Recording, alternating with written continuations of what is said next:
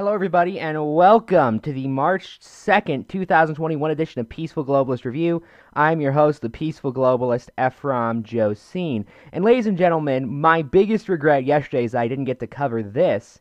This literally appeared just after I finished recording yesterday. Um, some of you might be familiar, if you're in the Brony community like I am, with a guy named Cameron Kilgore, aka Geek Brony he is, and I say this with no doubt in my mind, like the nicest, most chill person in the Brony fandom. Okay? I'm being serious when I say that.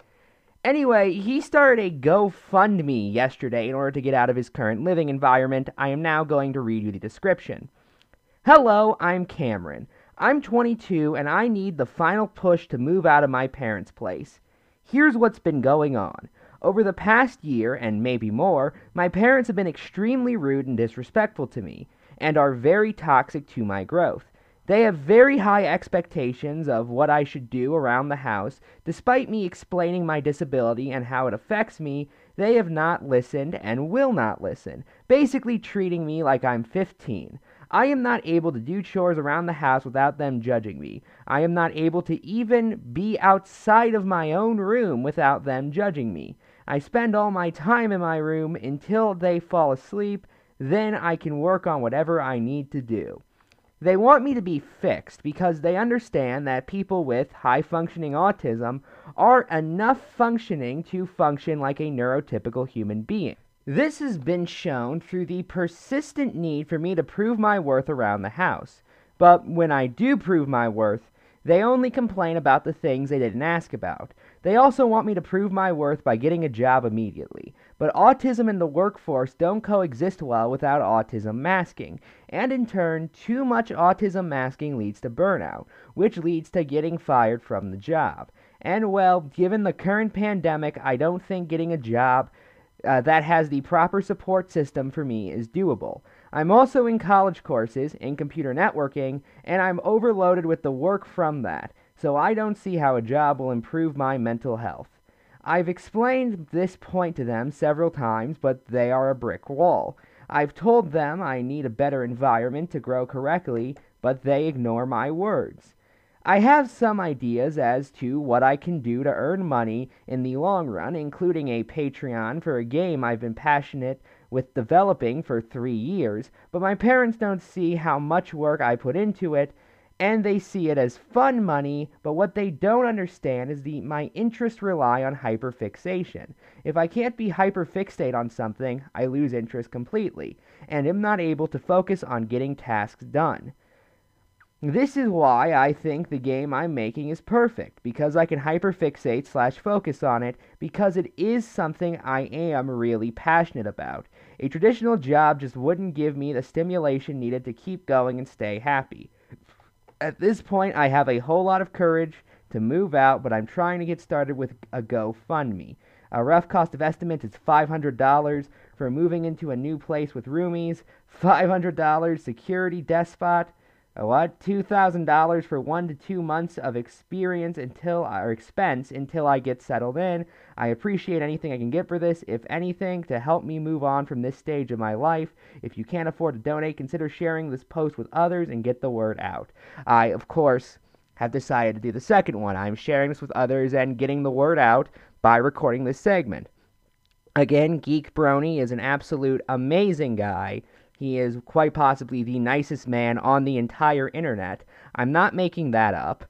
And in general, you should be giving him money just because he's a good person, but this is all the more reason to.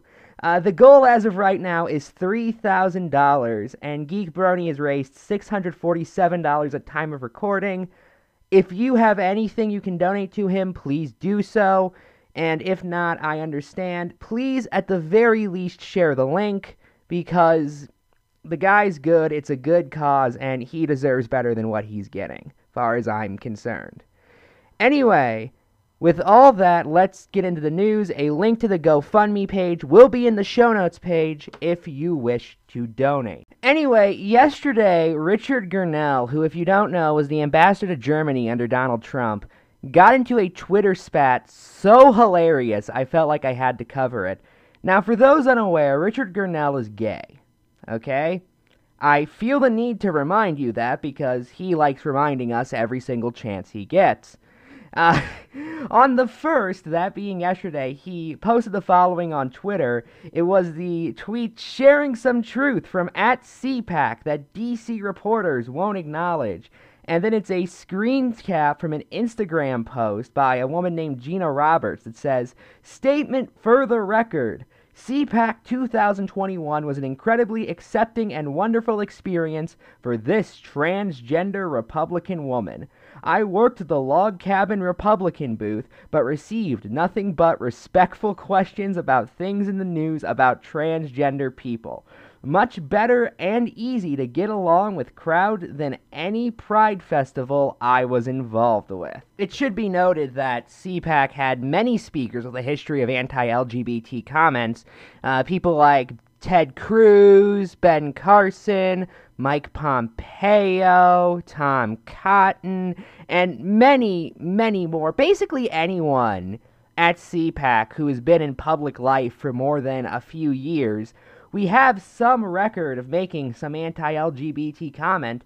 Might I remind you, the 2016 Republican primaries happened immediately after gay marriage was made legal in all 50 states, and I distinctly remember basically every Republican presidential candidate praising Kim Davis, the Kentucky clerk who refused to sign a same sex marriage license. Anyone who has a memory that goes beyond like two years ago remembers all of this, Richard. But uh, okay, uh, okay, fine. You know, Richard Grenell lives in California. He keeps talking about running for governor of California against Gavin Newsom, or assuming the recall attempts against Gavin Newsom succeed. Well, let's actually read what the California Republican Party says in their only reference to marriage in the entire platform. We support the two parent family as the best environment for raising children and therefore believe that it is important to define marriage as a union between one man and one woman. So, not even the California Republican Party is willing to put not even like pro LGBT language, we're just talking not anti LGBT language in their platform. And for those curious, here is what the National Republican Party's latest platform, handed out at their 2020 convention, took place less than a year ago, said on this issue. We condemn the Supreme Court's ruling in the United States v. Windsor, which wrongly removed the ability of Congress to define marriage policy in federal law. We also condemn the Supreme Court's lawless ruling in Obergefell v. Hodges, which, in the words of the late Justice Antonin Scalia, was a judicial push full of silly, ex- silly extravagancies that reduced the discipline of legal reasoning of John Marshall and Joseph Story to the mystical amorphism of a fortune cookie. But one doesn't even need either a coherent memory or an understanding of the Republican Party's state or national platforms in order to understand why this is nonsense. All they need to do, all they need to do is look at the replies to Grenell's tweet. As Charlotte Clymer, the president of Catholics for Choice, said, Richard's tweet has more conservatives dunking on him and shredding this trans woman than progressives stopping by to point out that trans people can vote against their own interests too. Now, in order to properly just describe how owned Grenell was, I need to read you a little back and forth he had yesterday. So, some of you have listened to the podcast before might remember the name Lauren Witzke. Uh, if you don't, she was the Republican nomination for the Delaware Senate seat, the one currently held by Chris Coons, back in 2020. Uh, she failed miserably, might I add, did worse than anyone, any Republican who has ran against Chris Coons out of the three times he's ran for Senate. She's the only one to have gotten below 40%, but America First is inevitable. She barely squeaked through her primary, might I add, but again, America First is inevitable. Well, she had a little back and forth with Grenell. and I'm just gonna read you it. It is absolutely amazing. So this is remind remember this is under the tweet where Grenell says the Republican Party has no issue with gay people, no issue with trans people. Witzke, we're celebrating mental illness now. Grenell, no, we are celebrating that God made everyone and people being respectful. Try it. Witzke, transgenderism is demonic. well, that came a little bit right out of the gate. No matter how much dollar sign dollar sign your donors give you to convince you it isn't. Yes, Lauren, they're all donating to former ambassador to Germany, Richard Grenell. Is CPAC going to start advocating for chemical castration for minors next year? Because that's what's coming. Grenell, are you okay with welcoming gay conservatives into the Republican Party? Uh, Richard, Richard, you really don't have good reading comprehension skills, do you? You're talking to someone who just said transgenderism is demonic. And you think, well, maybe they're okay on the gay stuff. Witzke, what you really mean is, will I sell out traditional marriage to appease 3% of the population who never votes for us anyways? The answer is no. Uh, I should note that, by the way, that 3% combined with another 59.5% did not vote for Lauren Witzke in 2020. So, who knows? Maybe she's on to something when she says they won't vote for you anyway. Grenell, so, just to be clear.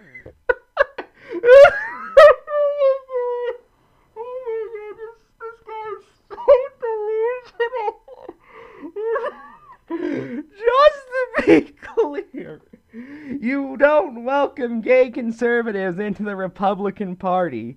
Witzke, did I stutter? You know what? I hate Lauren Witzke. What other reply could she have at that point? Just, yeah, did she stutter? Grenell, no, we got it. No gays allowed in the GOP for you. Now, at this point, at this point, Nick Fuentes, the guy behind the atrocious podcast America First with Nick Fuentes. Uh, he is a hardcore nationalist in every regard. He's been criticized as a racist and as a white nationalist many times over. He decided to jump into the conversation. Fuentes, that's not what Lauren is saying, but you're making a strong case for not allowing gays in the GOP, given that you're trying to bully America First, Christian conservatives, into tolerating homosexuality and transgenderism. A- actually, by the way, Nick, that is exactly what Lauren said. Um, I have to ask you the same question she asked Grenell did she stutter? Gay Mafia, Rick Grenell. But totally, much tolerance there, Rick. Much tolerance in your end. Using the same disingenuous smear tactics of the left, yet the, the smear tactics of repeating what someone is actively telling you back to them uh, to cancel Lauren Witzke. No, it was the voters of Delaware who canceled her, not Richard Grenell, because she has a problem with trans ideology being pushed at the conservative political convention. This is unacceptable. And then Grenell, instead of replying with, I'm just repeating what she said, and he could have even used my own that it was the voters of Delaware who canceled her. Instead, instead, tried to roll over because Rick Grenell is a very, very weak human being. Grenell, I'm not canceling her. I don't believe in canceling. And she migrated the issue to gays. Actually, it was you who migrated the issue to gays when you asked her about gay people after she was talking about how transgenderism is demonic. Now, mind you, Witzke is still insane, but you're the one who brought up a different issue she's insane on. Uh, so, you don't welcome gay conservatives into the GOP either. Fuentes, you canceled Bison Gray. No idea who that is. And now you're trying to cancel Lauren Witzke because you clearly have a problem with real Christians. This is a Christian conservative movement, and we will not be bullied into accepting your LGBTQ ideology. Grenell, I'm a Christian, and we win elections by addition, not subtraction. Fuentes, subtract the GOP's Christian conservative base in order to add Dave Rubin and Caitlyn Jenner, yet the massive Christian conservative base in California. That's where Grenell would be running for. You realize that, right? It'd be California. Are there even Christian conservatives in California anymore? Like, seriously, if that's your plan to win elections, then you should quit politics or join the Democrats already. Grenell, President Trump disagrees with you. Fuentes, yeah, well, God and the Bible disagree with you. So. That's the end of their little exchange. Anyway, I decided to read you all that entire conversation just to say this is being Richard Grenell now. You go around, say that the Republican Party is actually super tolerant now, guys, only for the most die-hard Trump supporters, the most die-hard Republicans to look at you and say, Wait, when did that happen? you just cannot make this up. And look, I'm not shaming Grenell for being both gay and a Republican or something. I am shaming him for spewing utter nonsense. Nonsense so obvious, not even the people who are supposed to be playing along will go along with it. You just cannot make this up. Anyway, FBI Director Christopher Wray was questioned today in front of Congress related to the January 6th insurrection.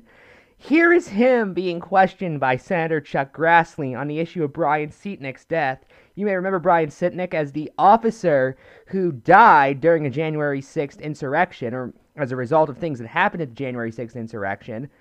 Then we find out a month later that actually he died of a stroke the next day, completely unrelated. And it was a total coinky dink that he was at the insurrection. Uh, here is what Wray had to say. There's been conflicting reports about his cause of death. Have you determined the exact cause of death? And is there a homicide investigation? Uh, so I'll take the last part of your question first. There is an ongoing investigation into his death. Um, I have to be careful at this age because it's ongoing not to get out in front of it. But I certainly understand uh, and respect and appreciate the, the keen interest in what happened to him. After all, he was here protecting all of you. Uh, and as soon as there's information that we can appropriately share, uh, we want to be able to do that. But at the moment, the investigation is still ongoing. Uh, so does that mean, since the investigation is going on, you have not determined the exact cause of the death? Uh, that means we can't yet uh, disclose a cause of death at this stage. But you have determined the cause of death. I, I didn't say that. We're not at a point where we can disclose uh, or confirm okay. a cause of death. A few notes. Um, the first one is that Christopher Wray sounds oddly like Patton Oswalt. He also looks oddly like Patton Oswalt. Saturday Night Live, Patton Oswalt, this man. Okay? Giving you that idea. I do demand royalties, though. However, on to what he said, I just want to remind you that it has been two months since the January 6th insurrection. That one was on, well, January 6th. We're currently on March 2nd, nearly two months later, and we still can't connect the dots between a police officer at the insurrection eh, who died the day after the insurrection and the insurrection. We can't connect those two dots. Sorry, we need an official FBI investigation to put two and two together. And I should note, Senator Grassley did not ask Wray if he knew exactly what killed Sicknick. He essentially asked, Do you have a general idea of what killed Brian Sicknick? And yeah, I have a pretty good general idea myself. Again, he was at the insurrection and died the day after. You don't have to be a rocket scientist or an FBI investigator, for that matter, to connect the dots here. It's not hard, people. But no, what Wray's doing is essentially. Well, there are a couple things he could be doing. I could go into this huge spiel about how he's gaslighting the nation. When no, truth be told, the main thing I think he's doing is stalling for time. He was a Trump guy, remember? Biden chose to keep him. He didn't hire him personally, he kept him from Donald Trump. And Wray knows that when the truth comes out, if it reveals that the insurrectionists were indeed responsible for Sicknick's death, which I have no doubt in my mind it will, there's going to be hell to pay for the entire Republican Party, especially for every Trump appointee, of which, might I remind you, Christopher Wray is one of them. Truth be told, the best thing you could do to get Wray to actually release the investigation is simply to demand it, to put constant pressure on him.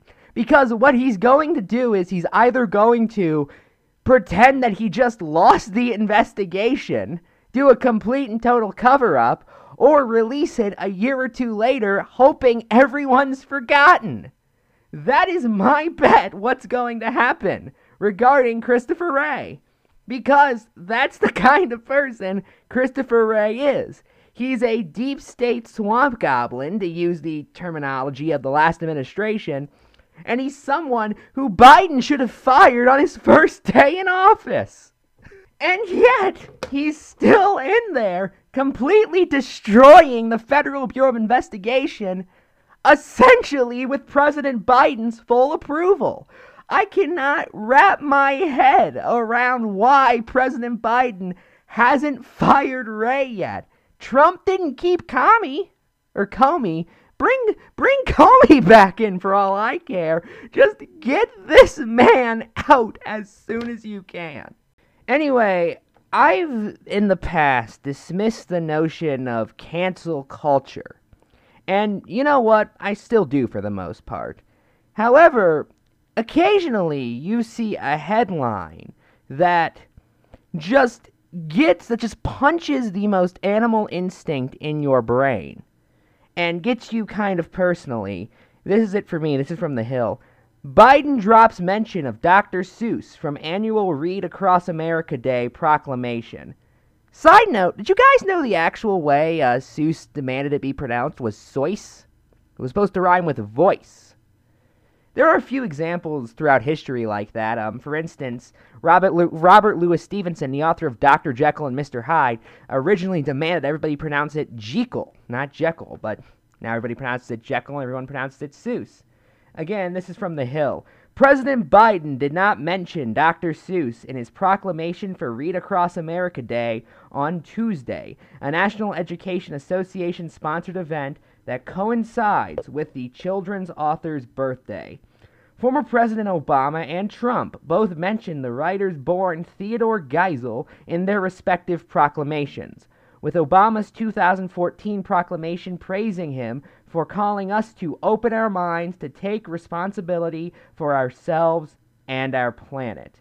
White House Press Secretary Jen Psaki referred questions at a Tuesday briefing about the specific text of the proclamation to the Department of Education, which she said was responsible for writing it, but said generally that it is, quote, important that children of all backgrounds see themselves in children's books they read. The Teachers Union, which has put on the event since 1998, has partnered with Dr. Seuss Enterprise, the company that published his books and managed his estate until 2018 Meanwhile, Dr. Seuss Enterprise announced on Tuesday that it will no longer publish six of the author's 46 children's books, including his first, and to think that I saw it on Mal- Mulberry Street, over their racist imagery and offensive language. Can, can I see examples of this? I mean, I won't deny it could be there. He lived a long time ago, but okay. And if it's imagery, then why not re illustrate it? But you know what? That's neither here nor there. Ceasing sales of these books is only part of our commitment and our broader plan to ensure Dr. Seuss's enterprise catalog represents and supports all communities and families, the company said in a statement to the Associated Press. Now, to be clear, these books are not banned, they're not going to be burned or anything. It's just this specific estate is no longer going to be selling them.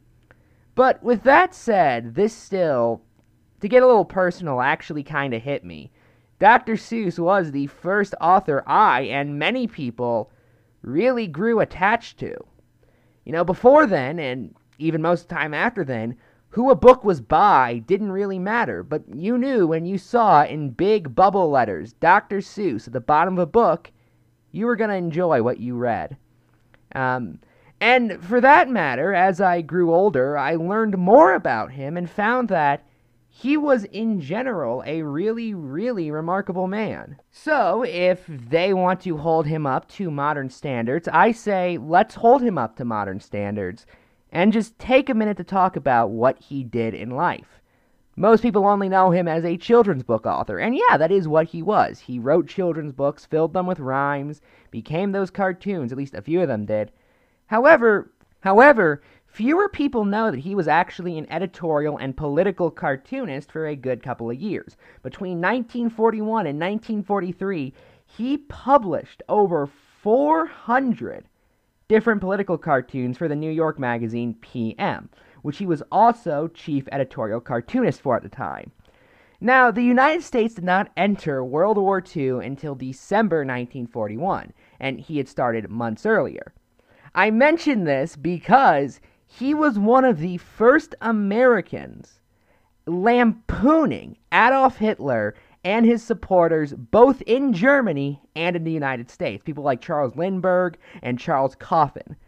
And it is absolutely amazing to see these people get skewed and then to see that Seuss was the one who was vindicated by history. His cartoons repeatedly went after Adolf Hitler in Germany, as well as Goebbels, Himmler, and all them, as well as the America First Commission and Charles Lindbergh in the United States months, months before the rest of the world woke up to Hitler's evils after Pearl Harbor.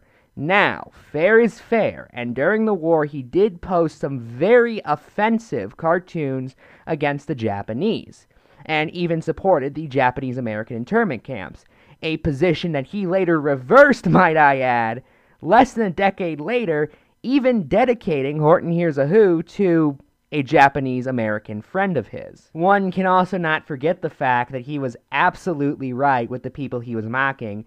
Here is the caption of a comic he published on June 23, 1941.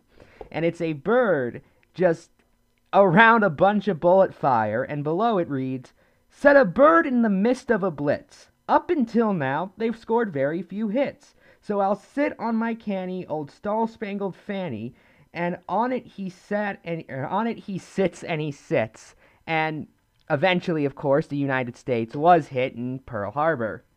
Anyway, and then there's this other one with a bird sitting in a nest, and Seuss really liked drawing birds, if you can't tell. And a woodpecker with a swastika on it is pecking at a tree labeled England. Below him, or behind him, I don't quite know at the mention of this comic work, you see various trees with other countries' names that Hitler had imperialized, and the bird is sitting there smugly saying, Ho hum, when he's finished pecking down the last tree, he'll quite likely be tired. Again, this was the actual thinking of people at the time, and Seuss thought it was ridiculous, and he was absolutely right. Of course, that's not everything he wrote. Immediately after the war, he went back to writing children's books, and many of them, however, contain similar themes to his adult work. One major theme in his children's work was this idea that he wanted to implement a love for freedom and a hatred of authoritarianism in children. One of the books he did that with was his 1954 work, The Cat in the Hat, which he said the moral of was essentially that occasionally rebellion is fine. Occasionally, rule breaking is perfectly fine. That was the moral, according to him, and he was very proud of that moral. In 1953, he wrote The Sneetches, which was a complete lampooning of anti Semitism and racism, with the stars on the Sneetches actually being directly inspired by the Star of David, a very common Jewish symbol. And might I remind you that at this point, anti Semitism, and especially just normal racism, was very, very popular within the United States. This is not me digging for meanings, by the way. This is what the guy himself admitted. He wanted to instill in this nation's children obvious values to him that he just felt were being ignored by everyone else, and he instilled those values through entertaining stories. Of course, his most famous piece of, you could call it propaganda if you wanted, was The Lorax, a book about the environment. But believe it or not, that is not actually his most political work.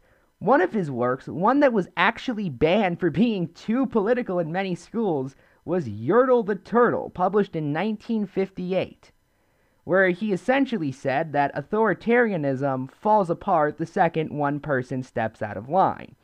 Just how Yertle raises himself high up on the turtles then one turtle steps out of line and the whole thing goes falling down. Again, all by his own admission. I mentioned all of this because I know in the next coming months we're going to be hearing about how we need to have a conversation about Dr. Seuss and his work.